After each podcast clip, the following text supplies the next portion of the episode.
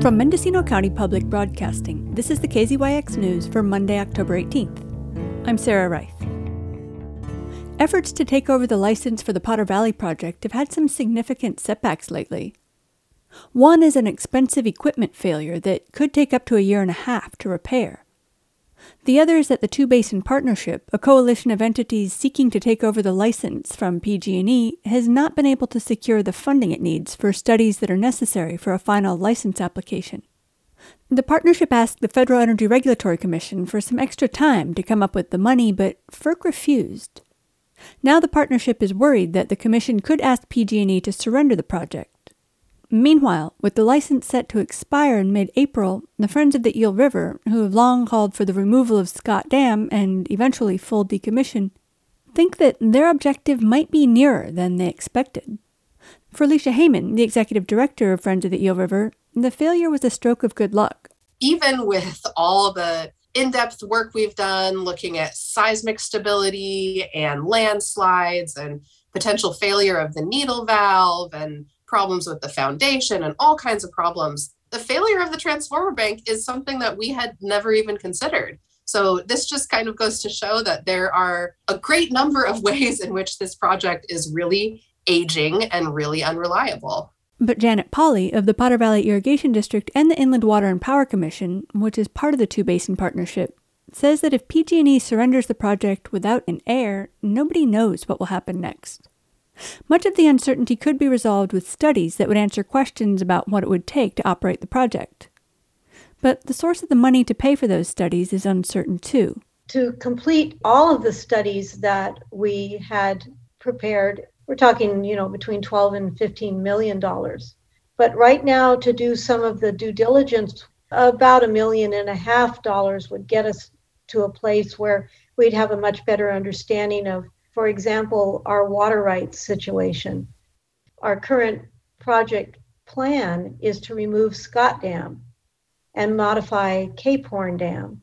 But before we can come to the conclusion about how to manage to do that, there are some really basic questions that need clarification. One is what happens to all the sediment behind the dam? How would the dam be removed? What would be the impact to Lake County? What's the environmental impact of the release of that sediment, and also what, what would be the impact of the release of the sediment on our ability to divert water through the project. Now there's another expense. The 5 to 10 million dollars PG&E estimates it will cost to repair the transformer bank at the powerhouse. Hamann expects that if PG&E gets stuck with that bill, the company will just pass it along to ratepayers. Their license expires in 6 months. So the idea that they would prolong their license and you know work under a temporary annual license just in order to replace this equipment is really foolish. But then to undergo such a huge expense for generating a really measly amount of electricity that is actually really expensive is um, is pretty outrageous. And you know the interesting thing here is that if FERC mandated that PG&E replace this transformer bank, they could possibly go to the California Public Utilities Commission um, to get these costs reimbursed by the ratepayers. And when PG&E does that, they can earn 10% on that reimbursement. So PG&E could actually make money off of their ratepayers by uh, by replacing uh, equipment on a really outdated and unnecessary project. Right now, the project is diverting about 10 cubic feet of water per second, a drastic reduction due to the drought. Greater water generation depends on the project's ability to produce power.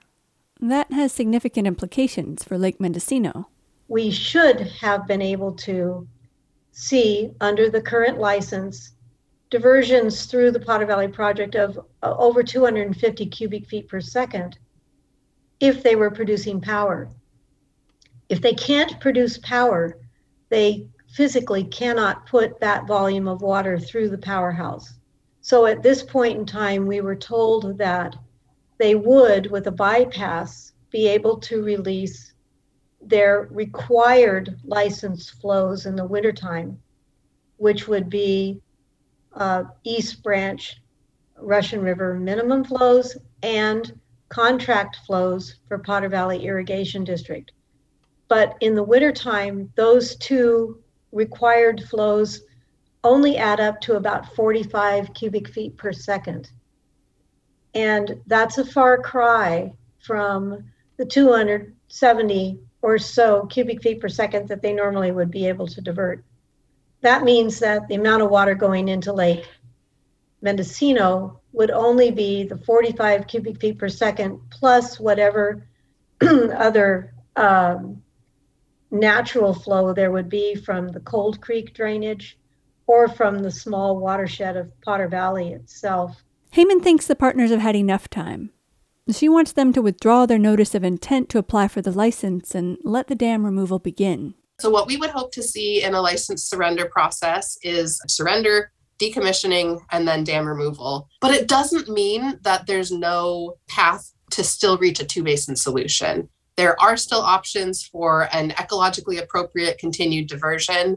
Uh, it just means that the you know the folks down in the Russian River who benefit from that water are probably going to have to pay up to get some new infrastructure built. And you know they're gonna they're gonna have to really come to the table to come up with some um, some solutions.